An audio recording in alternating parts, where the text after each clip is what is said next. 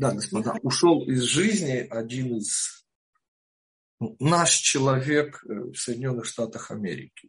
Э, и мы, конечно же, э, посвятим сегодняшний урок поднятию души Михаэля, сына Владимира Зеева.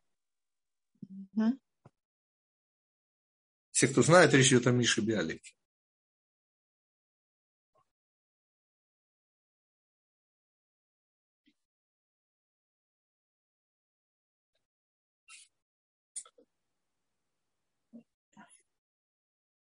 У нас еще минутка, и мы начнем наш разговор. Да, очень жаль. Пожидели наши ряды. Да. Да.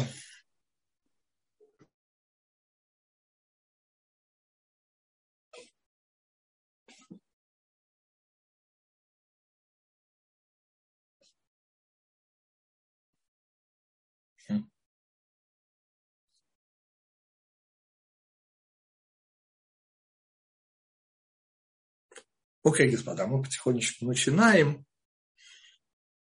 И хотя я не ощущаю себя связанным рамками главы, и, собственно, все наши уроки последние, они как бы идут параллель, не ограничиваясь главой, и позволяя мне, соответственно, связывать иногда и перескакивать из главы в главу. Но так получилось, у нас была немножко другая тема сегодня запланирована, но я, немножко заглянув в Facebook и посмотрев, что пишут мною уважаемые и любимые авторы комментариев к недельным главам, в общем-то, э, пришел к выводу, что вопросы, которые я собираюсь сейчас задать, они ну, действительно ну, необходимы просто. Поскольку первые главы книги Берешит, ну, в общем, все главы Торы, но эти как бы в особенности, они настолько оснащены деталями, супер важными деталями. Понимаете? Вот я, у меня есть целый урок на тему двух браслетов и еще отдельно кольца. Помните, сватовство Ривки. Элезер, сватовство Ривки. И, или то, что описывает наша глава Туладот касательно благословлений. И вот самые первые вопросы, господа, это, конечно, мой фирменный вопрос. А я здесь при чем? Какое я, гитик, имею отношение, простите, к вот всему, что описано. О чем вообще пытается сказать Тора?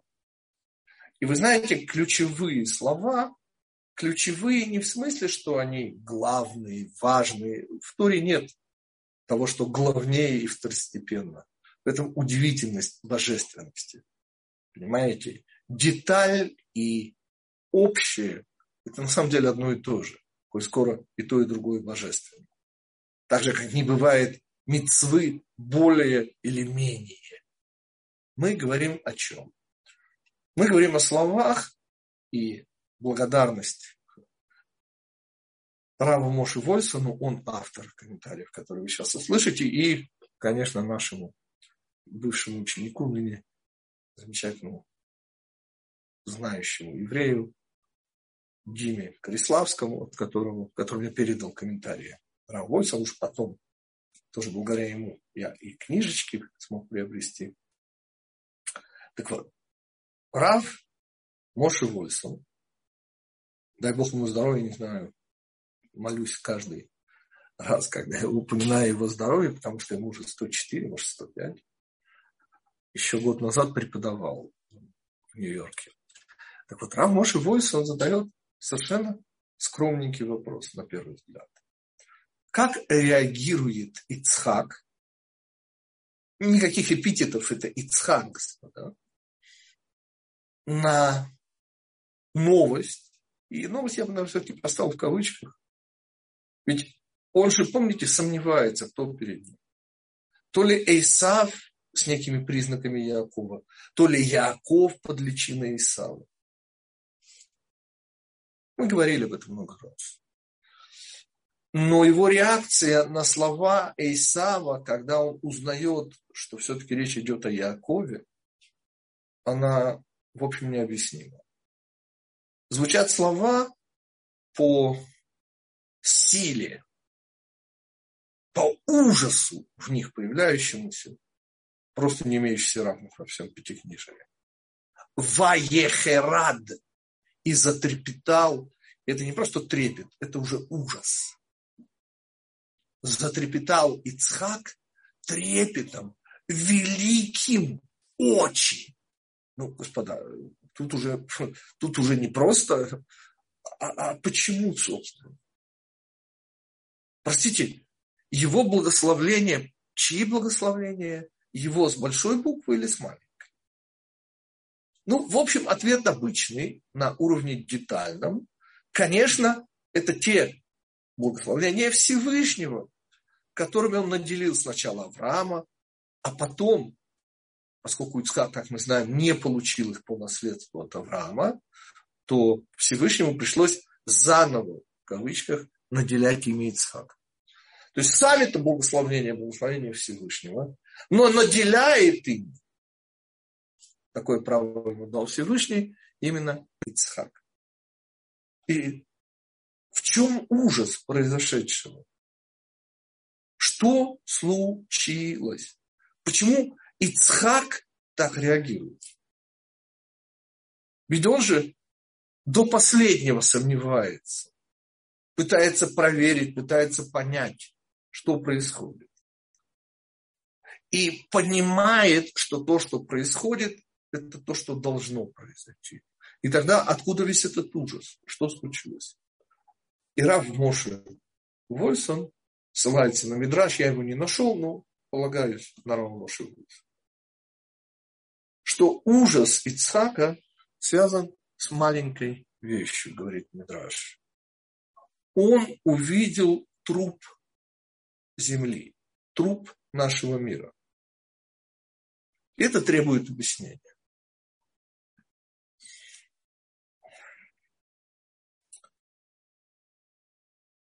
Чем занимается Израиль? Чем занимается Израиль в результате благословений, полученных Яковом? Почему эти благословления столь важны? И ответ – это отсылка к целому уроку. У нас есть невероятная сила урок, ну для меня пока невероятная сила урок, основанный на комментарии Бааля Турим. Это сын знаменитого Рабейну Ашера. Бааля Турим говорит буквально, что благословление данные Ицхаком Якову, это прообраз Синайского откровения. И урок, к которому я отсылаю тех, кто его не слышал, это, конечно же, параллель.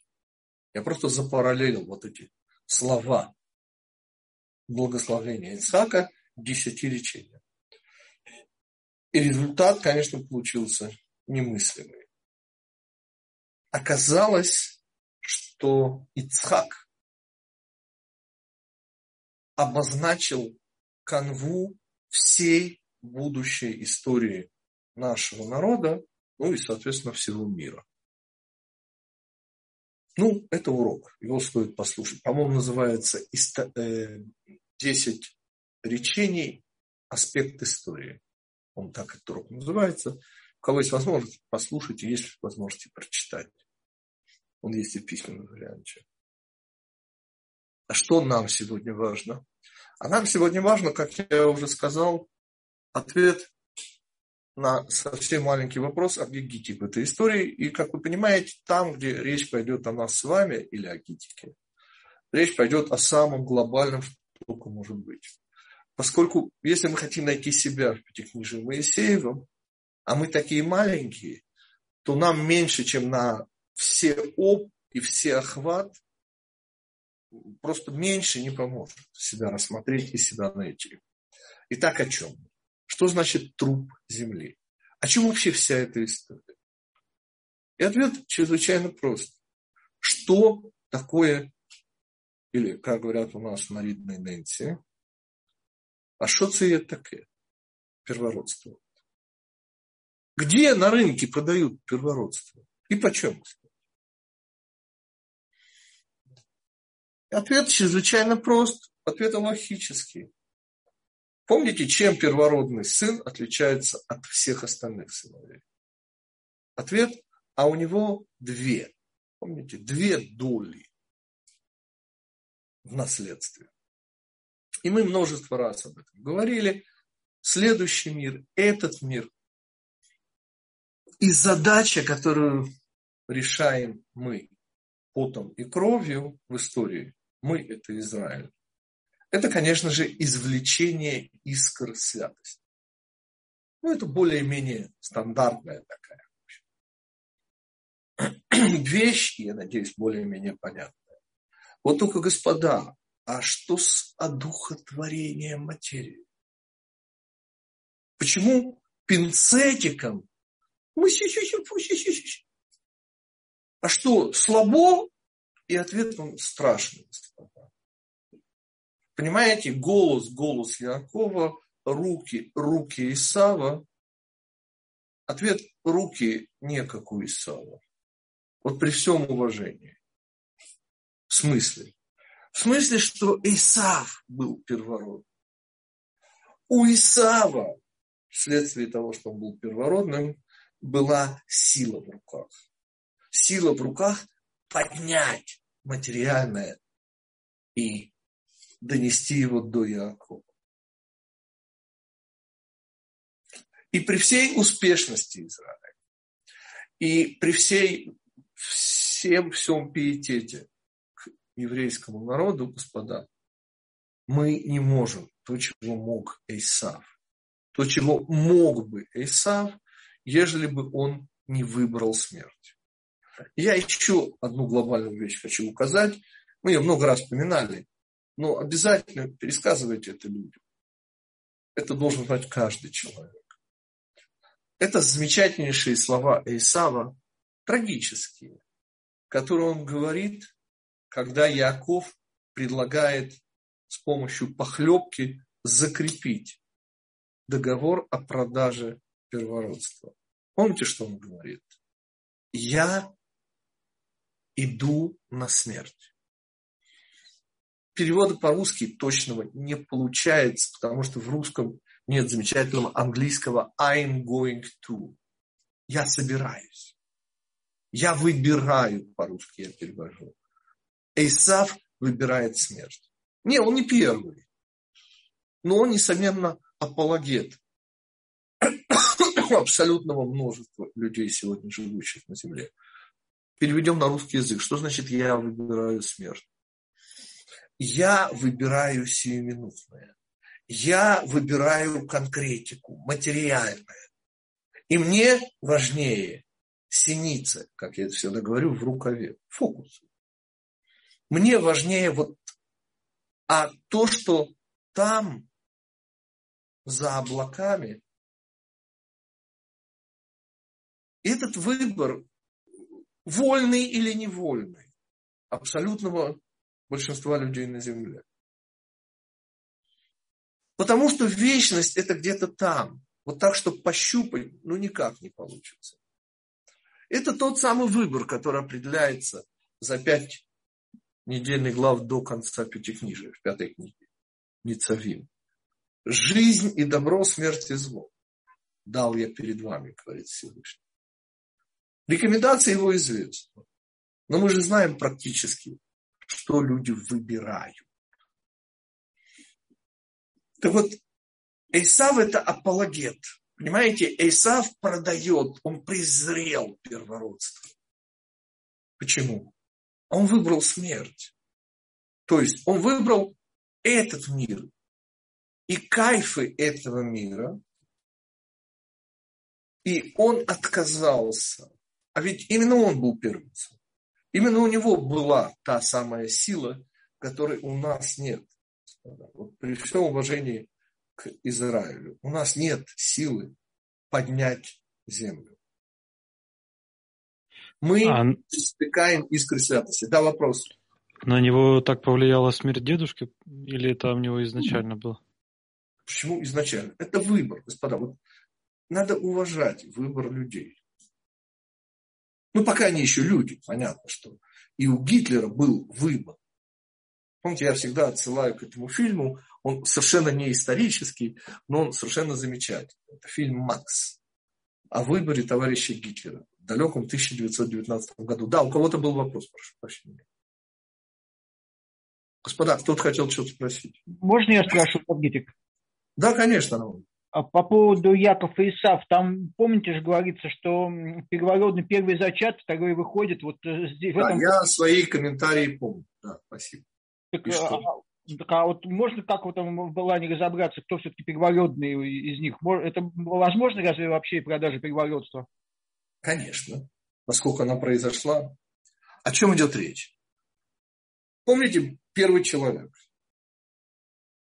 И функция первого человека и вот то, что мы учили на прошлом уроке, чтобы понять, что такое функция Исава, надо пережить вот эти шесть тысяч лет. Вот эту букву Вав, она должна уйти к Якову из Исава. И тогда вы обнаруживаете, что это Аш, что это моль. То, о чем мы говорили на прошлой нашей встрече, помните?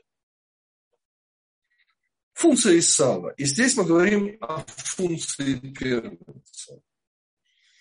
Это как Каин и Эвель, господа. Это та самая пара, которой не удалось, вот, которая оказалась не парой. История Каина и Эвеля повторяется здесь, в общем-то, э, конечно, на другом уровне, и тем не менее. Когда мы говорим о первородстве, мы говорим о функции вот эта функция, работая в этом мире. А в чем работа в этом мире? Ну, ответ – выбирать добро и не выбирать зло. И когда мы выбираем добро в этом мире, мы поднимаем этот мир. Ну как в результате отказа Исава от своей работы? И мы – это аварийный вариант истории, мы сегодня работаем за себя и за того пар. Мы, Израиль, не способны поднять землю. Мы поднимаем то, что мы способны поднять. Это вот лучшее, что есть на земле. А лучшее, что есть на земле, это вот, конечно же, божественное в человеке. Вот это то, чем мы занимаемся. Вот мы сейчас учим Тору, и мы усиливаем божественное в себе.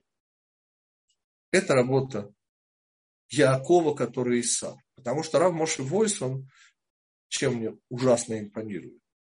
Он, вопреки даже Раши, вопреки всем, говорит, что я, Исав, первенец твой, означает, я Исав, я теперь Исав, я теперь первенец. Понимаете? Или, как говорил Павка Корчагин, приблизительно тоже что смены, но мы-то здесь. Мы оказались в этом мире, господа. И в этом времени. И что? И надо что-то делать, потому что под лежачий камень гости к Богу не бывает опоздания. Надо что-то делать. Равгитик. Ну, это аварийный вариант, понимаете, господа? Это аварийный вариант. Да-да, вопрос. Э, Александр, э, мне да. кажется, что отдав э, благословение Якову, хотя бы и невольно, да, все-таки э, Исхак спас весь мир. Если бы это благословение досталось бы Исаву, то этому миру пришел бы конец. Потому что... Оно не могло, вы же понимаете, достаться Исаву. Не, я понимаю, но если теоретически предположить... После того, как Исав выбирает смерть, то вы понимаете, что уже нет вариантов. И все, что происходит, у меня есть целый комментарий на эту тему во втором путешествии по недельным главам, все, что происходит, это милосердие по отношению к Ицхаку. Да, вот это его невидение ситуации. Я извиняюсь, а когда он именно выбирает эту смерть? Есть информация? Как? Он продает первородство. А решение он, он принял именно... Он отказывается от сотрудничества, так же, как в свое время отказался Каин. Только результатом отказа Каина была смерть Эвеля. Но это именно в тот момент, ну, как бы, или он вызревал долго, вот, как... Э, Это что мы говорим о 15-летнем Эйсаве, из какого-то момента, ну, я не знаю, это было с 13 лет, подозреваю, ввезлись эти переговоры, поскольку было понятно и очевидно и Якову, Эйса, что Исав ни капельки не заинтересован в реализации плана Всевышнего по одухотворению материи. Форма, в которой это происходит, это отдельная тема, может, мы сегодня капельку ее коснемся, этой темы. Ну, господа, ведь в чем прелесть комментариев, которые вы сейчас слышите? Без Альберта Эйнштейна ничего понять нельзя. Спасибо моему учителю Раву Муше Франку. Это его комментарий. Это невероятный комментарий. Так что обнаружил Альберт Эйнштейн? Что кратчайшее расстояние, помните, как определяется прямая? Отрезок прямой. Кратчайшее расстояние между двумя точками. А что обнаружил Альберт Эйнштейн? Что у нас кривой мир. Ну, поскольку он ограничен, он кривой. И кратчайшее расстояние, понимаете, Яков, как мы всегда объясняем, Израиль, как мы всегда объясняем, это Ешурун. Это сама прямота, это эталон прямоты. И когда Яков говорит, помните, молодой джигит, горячий кровь, говорит, дай, говорит, мне жену, и я к ней войду. И то, что мы при этом понимаем, а, а он же ведь сказал совершенно простую вещь. Молодому джигиту с горячей кровью 85 лет. И Яков зачат от первого сперматозоида. Мужчины меня понимают. 85 лет. Первый сперматозоид. Э, это вообще... Ревен, Ревен вы имеете в виду? Нет. А. А, что я сказал? Да, Рувен. Нет, конечно, Рувен, я прошу прощения. Конечно. Мы говорим о Якове, который... Ну, почему Яков оказывает ответ? Яков абсолютно прям. Мы кривые. Что такое эталон прямоты, объясняет мой учитель Рафранк? Это ровно та линейка, по которой вы можете видеть собственную кривизну. Это и есть эталон прямоты. Это Яков. Но мы с вами, благодаря Раву Моше Вольфсону, обнаружим удивительную вещь, что речь идет все-таки о запасном варианте. Потому что есть выбор, господа. И человек может выбрать смерть. Это обидно, это ужасно. Но это, это выбор, господа. И а как вот пророчество Ривки? Пророчество Ривки о чем? Ну, о том, что будут э, с противниками братья. Да. Этот вариант, где они работают в противоположных направлениях, он, естественно, заложен. Господа, это то же самое, как земля проклята. Помните, мы учили семь творения. Как это может быть? Она что, выбирает? Ответ нет. Человек выбрал использовать землю и в результате сделать ее выбор, господа. Это высокое, самое высокое слово. Нет выше слова, чем слово выбор. И в тот момент, когда Эйсав выбирает, а у него была несомненная предрасположенность к этому миру. Ну, господа, если он был способен его поднять, одухотворить, вы понимаете, сколько способностей к материи ему было дано. Но кому многое дано, понимаете, выбор очень высок. И выбор Исава при всей голове Исава, голова Исава ровно такая же, как у Иакова. Ни капельки не И это снова урок для всех, для нас, господа. Сколько я видел на земле людей, который, несомненно, умнее меня, потенциально лучше меня, которые выбирают смерть. Вот реально выбирают смерть. И можно было бы удивляться, если бы первым это не сделал. Первым, опять же, он не был первым, господа, а Немрод, что выбрал. А, извините, строители Вавилонской башни, что выбирают. Но им казалось, что они выбирают жизнь. А вот Иса был первым, кто посмотрел правде в глаза и сказал, да, мне не нужна вечность. Вы помните, как сказал инсургент в «Матрице»? Да, говорит, сказал он о куске жареного мяса. Я знаю, что это иллюзия. Но, Боже, как это вкусно. Вот это называется выбрать смерть. Понимаете, вы выбираете иллюзию. Но она такая упоительна, тающая наслаждение.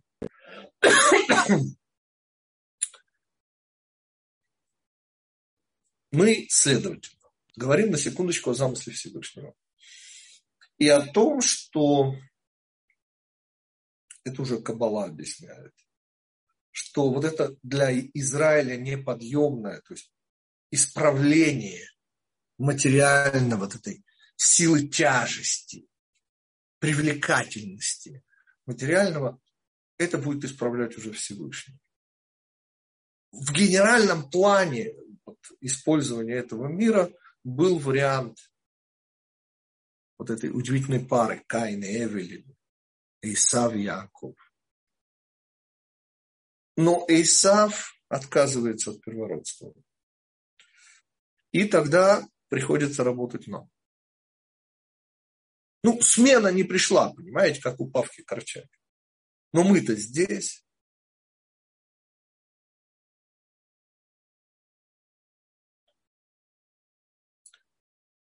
И по сути в этой недельной главе, и потому Раши приводит этот митраж, порождение праведников, их добрые дела. Что остается, когда человек уходит из этого мира? Ответ. Я говорю сейчас не, что остается человеку и с чем он уходит. Я сейчас говорю, что остается на земле. Очень хорошо это сформулировали братья Вайны.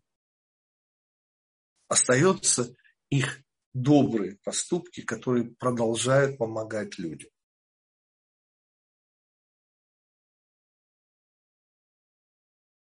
Это могут быть и потомки, дети, внуки, отдаленные потомки. Это может быть лекарство. Но это может быть просто улыбка. Это может быть рука помощи, господа. Мы же не понимаем, как устроен мир, но что мы должны понимать? Что иерархии на самом деле нет иерархия – это исключительно временная вещь. И нет большего и меньшего. Временно есть, но на самом деле нет.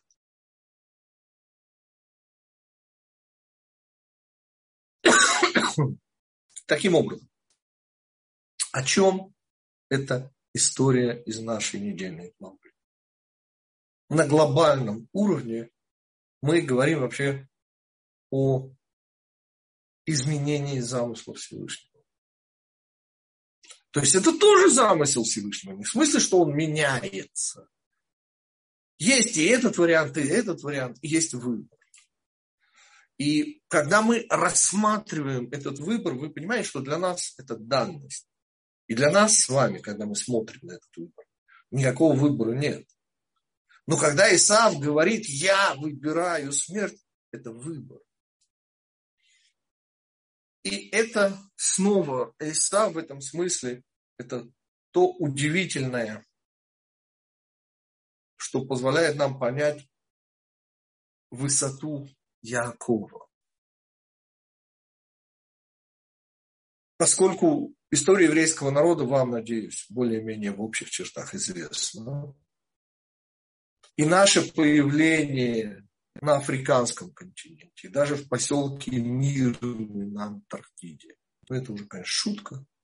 Но тем не менее, вот эти удивительные люди, которые приходят со всех концов земли и становятся евреями. Это настолько дорого стоит. Но оказывается, был вариант еще мощнее. Не в смысле, что надо о чем-то жалеть. Нет, конечно.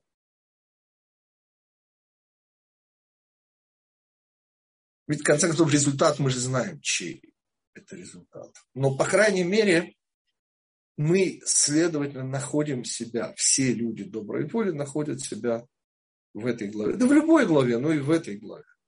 Именно об этом здесь идет речь. А по всем остальном тоже. Но все остальное, оно меньше. Вот эта вещь настолько глобальная, что сразу становится понятно, где мы во всей этой истории. Ответ – это тот самый выбор, определивший путь, по которому мы идем. Здесь Синайское откровение. Но это Синайское откровение, где Ицхак, дающий, полученный от Всевышнего, он не видит, что он дает. Снова надо посмотреть, послушать, кто в каком варианте выбирайте. Вот это 10 речений, аспект истории. Там, на самом деле, очень страшный урок. Поскольку Ицхак, говоря и обращаясь к Исаву, он, собственно, не понимает, что он дает Израилю. Потому что то же самое, что для Исава означало бы возможность поднять, для Израиля означает почти безграничные мучения на протяжении истории. Да, урок 10 речений, аспект истории. Так он называется. Он есть и в видео-варианте, и в письменном варианте. Я его уже поставила в чате. Ага, спасибо, Лен. Собственно, все детали теперь становятся более-менее понятными и очевидными. И то, что дело происходит в Песах, и два козленка, и две шкурки. Все эти детали, ну, когда у нас есть общая идея, то, то детали становятся деталями. Не в смысле важности, а в смысле вот этой мозаики каждая из деталей работает на общую идею. Понятно, почему мама Ривка так себя ведет, почему Всевышний себя так ведет. Ну, в конце концов, ну, почему было бы Якову не родиться первым, то, что Роман спрашивал? Ну что, слабо было? Ответ. Вопросы Эйсава к Якову. Хаши приводит этот знаменитый Мидраж. Помните, как он своими устами околдовывал своего отца. Не забывайте, что Эйсав и Ицхак они одного поля ягоды. Это категория суда. Но так же, как одного поля ягоды были царь Давид, помните, он, он тоже был красный, как и, но у него были красивые глаза. То, что те, кто с нами учится, понимают, о чем я говорю. Категория суда. И, несомненно, нужна категория суда, чтобы поднять землю. Это руки Исава нужны. Это категория суда. Но сама по себе категория суда, когда она применяется, извините, без того, что чем был наделен, что заслужил, чьим сосудом стал Яков. Это хесед и гвура вместе. Категория суда вместе с бесконечной добротой.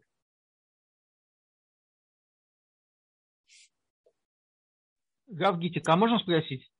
Да-да. А Йосеф, он, он можно его рассматривать как замену Исава? Несомненно.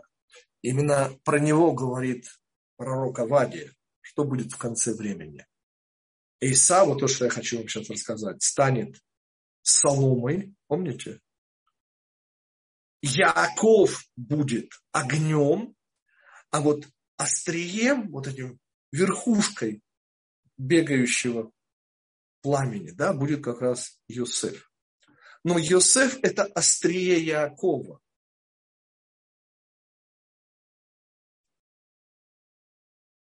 Я все-таки хочу вернуться в рамки замысла Всевышнего, в котором мы с вами участвуем в его реализации.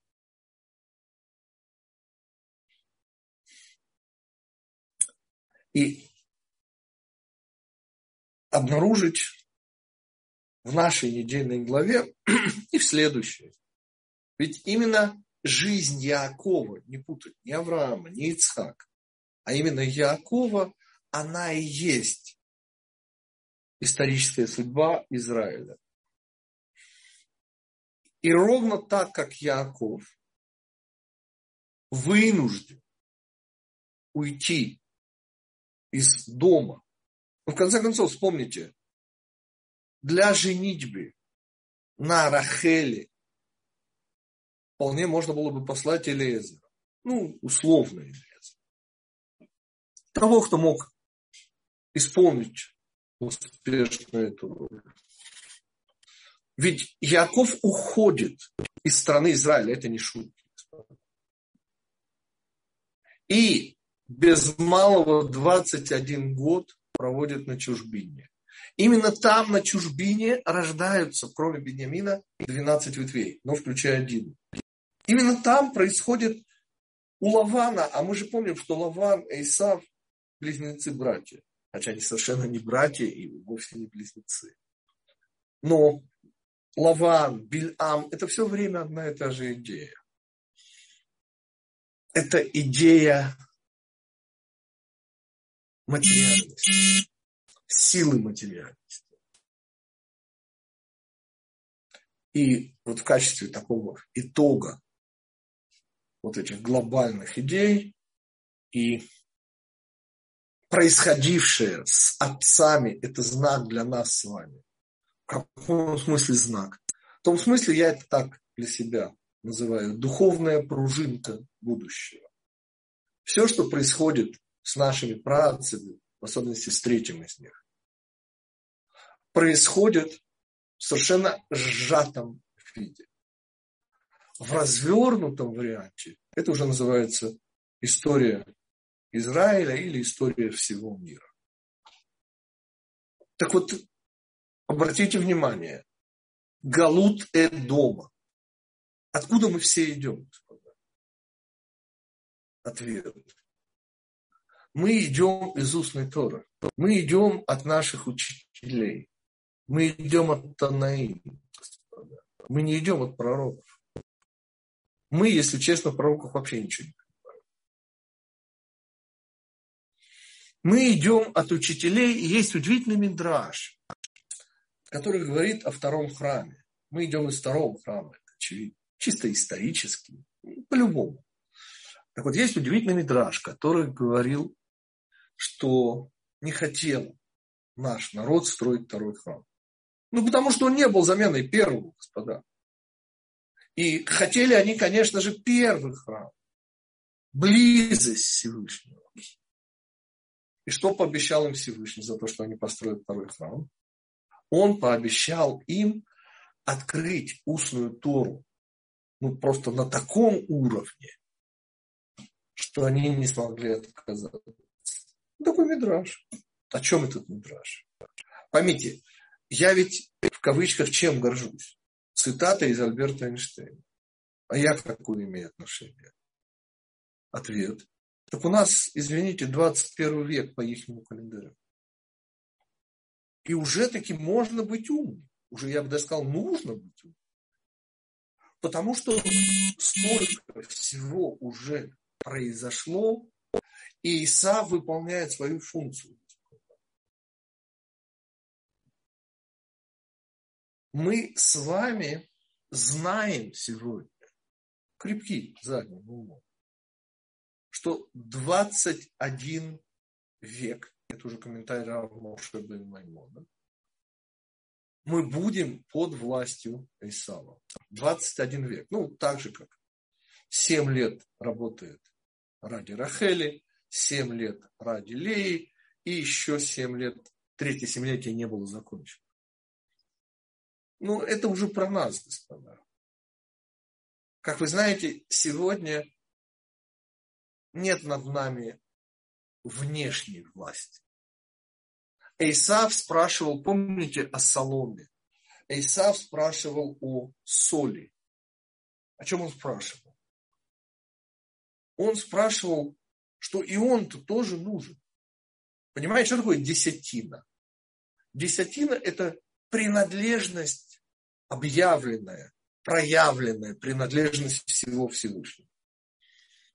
И вопрос, который он задавал, но клепа, господа, но кожура, она же необходима для сохранения плода. Вот то, та шелуха, зернышко пшеницы сохраняющее, позволяющее ему вырасти, оно уже необходимо. Соль, которая, как сегодня говорят на иврите, хомер э, презервативс, то, что предохраняет, не дает портиться. Кожура, господа, функция кожуры, функция, которую выбирает себе Исав. Она же тоже необходима. Вот это вопрос Исава. А получается, э, я извиняюсь, а, то есть э, для того, чтобы пойти, ну, как теоретически, да, путем э, ну, выбора жизни, да, то есть ему нужно было смешать гуру с Хесадом, то есть ему нужно по пути Ицхака пойти? Не Ицхака. А, Авраам. Авра, Авраама, да, Авраам, да, да, да, Авраам, наоборот, только он с Хеседа в Гуру, а здесь ему нужно было Это по пути... Очень, господа, помните, ведь его выбор, он производит его, что подчеркивает Тора? Он аев. Он приходит из поля. И объясняет мой учитель Рафмоши Франк, что есть два слова усталость. Есть усталость физическая, правильная, нужная. Это ягия, те, кто знает иврит. А есть усталость, тоже нам, к сожалению, хорошо знакомая, духовная, душевная усталость когда нет сил. Но вот нет, энергия исчезает. И это ровно то, что приводит Исава к конечному результату. Он шел к нему. Это не секундный порыв, вовсе нет. Но вот это вот безнадежность. Ну не хватит у меня сил. Это отчаяние. Это неверие в то, что Всевышний дал тебе достаточно сил. А кто мы такие, чтобы не верить, простите, в его веру в нас? Это выбор Исаба. Это, к сожалению, выбор людей. И нас в том числе. Ну, потому мы написали в качестве девиза «Семь раз падает праведник и встает». Да, вопрос был Можно вопрос? Да, и вот. А, можно в свете как бы вот того, что вы сейчас дали урок, перефразировать мой вопрос, который я вам задал, ну вот частный вопрос, то есть что э, распространенность э, среди арабского населения имени Бельам значит, что мы, они не отказались от идеи съесть все народы, то есть они тоже э, выбирают смерть. Поймите, мы сказали, что Эйсав и Ишмаэль – это две альтернативы Израиля. Это правая и левая линия. Израиль да. в этом смысле средняя линия. То есть это не готовность, не желание, не, это выбор. Не соединять несоединимое.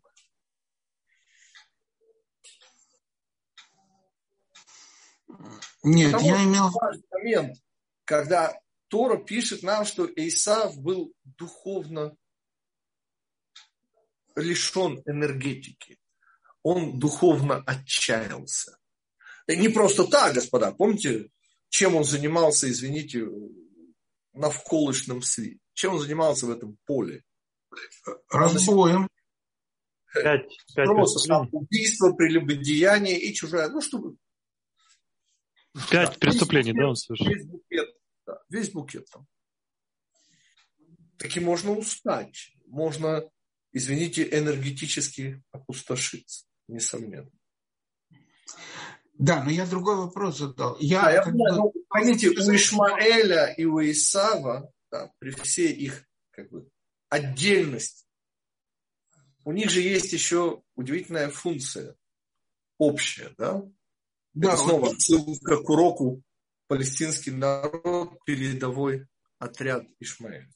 Там есть да. общее, господа.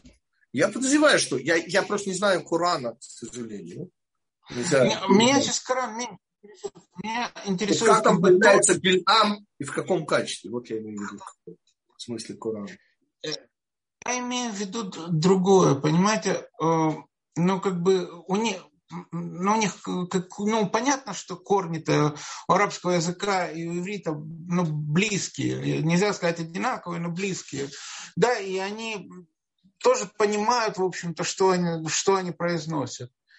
Э, когда они говорят Белям, потому что, ну, как бы тот же, ну, просто из, он говорит, когда мы выезжаем, да, он там открывает окно, кричит э, там, Аба, я уехал на немецком.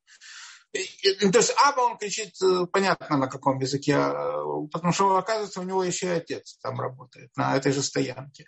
Но неважно, мы сейчас как бы, они понимают, что они говорят, более-менее. Понимаете, и, следовательно, как бы мне трудно представить, что они не, при всем при том, что мы всегда говорили, что Ишмаэль это внутреннее, это отказ от всего наружного, Понимаете, у меня складывается впечатление, что наружное, что как бы внешний мир становится для них главным. Следовательно, они ну, становятся... Господа, Мы... еще вопрос. В... Обсудим наше батоне, Эуд. У нас просто нет времени. Обсудим а, можно вопрос. ли сравнить выбор Исава я, с выбором нар- наркотика? Я не услышал. Можно Я ли... имею в виду, Эл, что у нас будет время на шабатон обсудить. А, ну да, хорошо. Ответ, э, поймите, всякий раз, когда мы с вами выбираем сиюминутность вопреки вечности, то это всегда будет выбор Исава. Еще вопросы, господа. Насколько понятна идея без малого 21 века? Считать Рав Моше бен Маймон предлагает с братоубийственной войны э, Аристобулуса II и Горконуса II. Мы уже их вспоминали. Это два ребенка Шлом Циона Малька и э, мерзопакостного Александра Яная. Ну, то есть на скот уже заработали сейчас? Посмотрите сами. Это приблизительно 67 год до христианской эры. Гней Помпей появится в 63 году и так далее.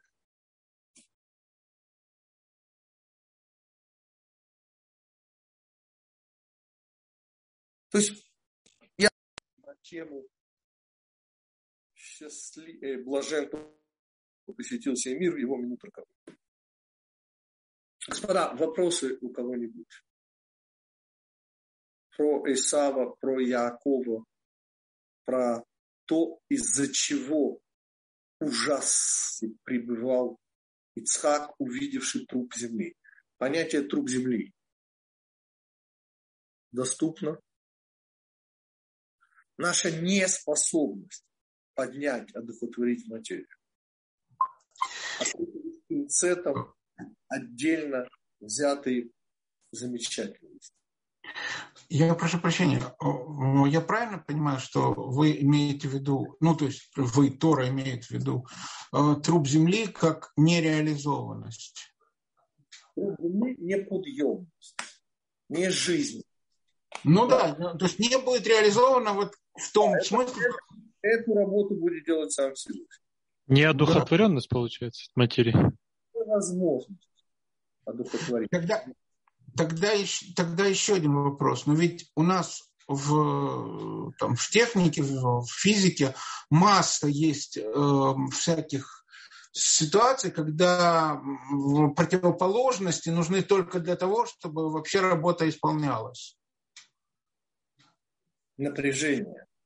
То есть, понимаете, это то, резервный вариант. А, е, а если он не согласится, то будет так. Есть этот урок, называется аварийный вариант истории. Аварийный вариант, вариант истории, конечно. Что это не совсем Я честно. Он ссылается на что-то, что не обязательно все слышали. Господа, у кого-то, кроме Андрея и Иуда, есть вопросы и Романа, которые, слава Богу, свои вопросы не стесняются? У меня Может, еще есть вопрос, Равгин. Ну, давайте, Рам. Получается, получается, что Яков не является полноценной заменой Исава? Конечно. Да посмотрите на себя. Даже не надо на меня смотреть, на себя посмотрите. Ну, господа, вы, вы знаете, что такое Исаак? Помните, это еврейские бабушки так ругались. Ну, честное слово, я извиняюсь, Роман, но вы на бандита не похожи. Ну, так получилось. Ну, какие мы бандиты, господа, ну, посмотрите. А ведь вот эта категория суда, вот эта жесткость, ого.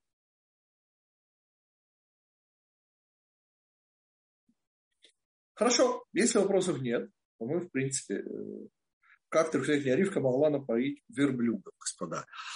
Ответ э, – это одно из моих открытий, маленьких, масипусеньких открытий. Как вы помните, Ася, э, об этом, собственно, на это намекает сама Тора, и к вечеру, то есть сказано, и вышел э, караван Элиезера, и к вечеру они уже на месте.